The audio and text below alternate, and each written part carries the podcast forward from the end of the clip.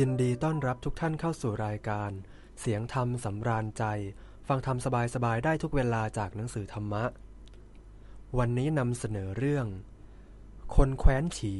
กังวลถึงฟ้า เสียงธรรมจากหนังสือ มังกรสอนใจ เขียนโดยพระครูประหลัดสุวัฒนะโพธิคุณ สมชายฐานวุฒโธ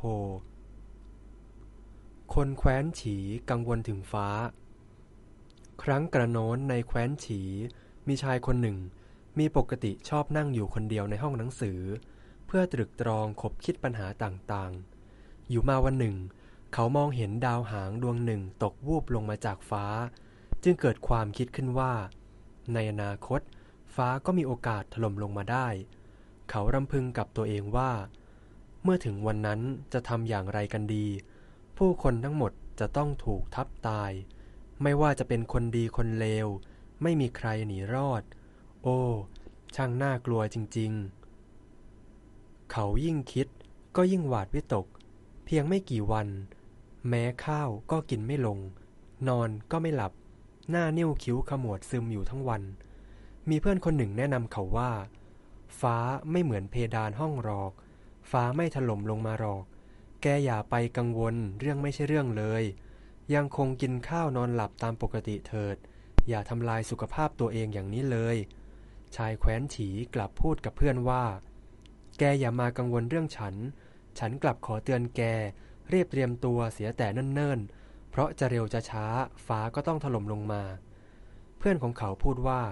บนโลกก็ไม่ใช่มีแต่แกคนเดียว คนอื่นๆ เขาล้วนอยู่กันอย่างสุขสบาย ไม่มีใครมานั่งกังวลว่าฟ้าจะถล่มลงมา แล้วทำไมแกต้องหาเรื่องเดือดร้อนกลุ้มใจ มาให้ตัวเองอย่างนี้ด้วย ชายแคว้นฉีตอบว่า ถ้าฉันจะมีอะไรไม่ถูกต้องแล้วก็ นั่นก็คือฉันมองเห็นเรื่องราวต่างๆ ได้ลึกซึ้งทะลุปุโปร่งเกินไป แต่นี้ก็คืออุปนิสัยของฉัน จะให้ฉันดำเนินชีวิตไปแบบมั่วๆ เหมือนคนทั่วไป นั่นเป็นสิ่งเป็นไปไม่ได้ และแล้วเพราะความที่เขาวิตกกลุ้มใจอย่างต่อเนื่อง สุขภาพยิ่งมาก็ยิ่งสุดโทมและในที่สุด ในขณะที่ฟ้ายังไม่ทันถล่มลงมานั่นเอง เขาก็ด่วนจากโลกนี้ไปเสียก่อน ท่านสาธุชนทั้งหลาย อย่าเพิ่งหัวเราะ หรือขำชายแคว้นฉีคนนี้ว่าโง่ กังวลเรื่องไม่เป็นเรื่อง ขอให้ลองถามตัวเองก่อนว่า เราได้เคยเป็นเหมือนชายแคว้นฉีคนนี้ คือไปคิดสมมุติเรื่องต่างๆ ของตนเองหรือครอบครัว ขึ้นว่า ถ้าเป็นอย่างนั้นอย่างนี้แล้วจะทำอย่างไรหรือเปล่า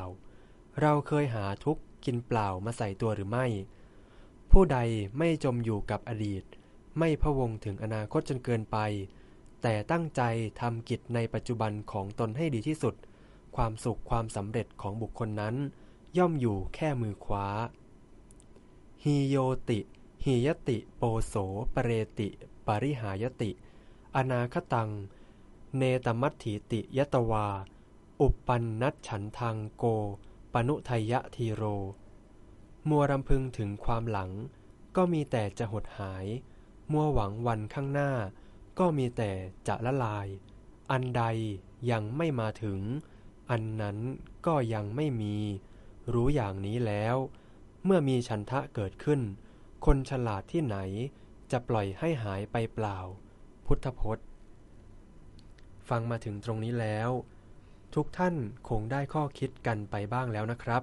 สำหรับวันนี้รายการของเราก็ต้องจากกันไปก่อน แล้วพบกันใหม่ในเรื่องราวตอนต่อไปนะครับ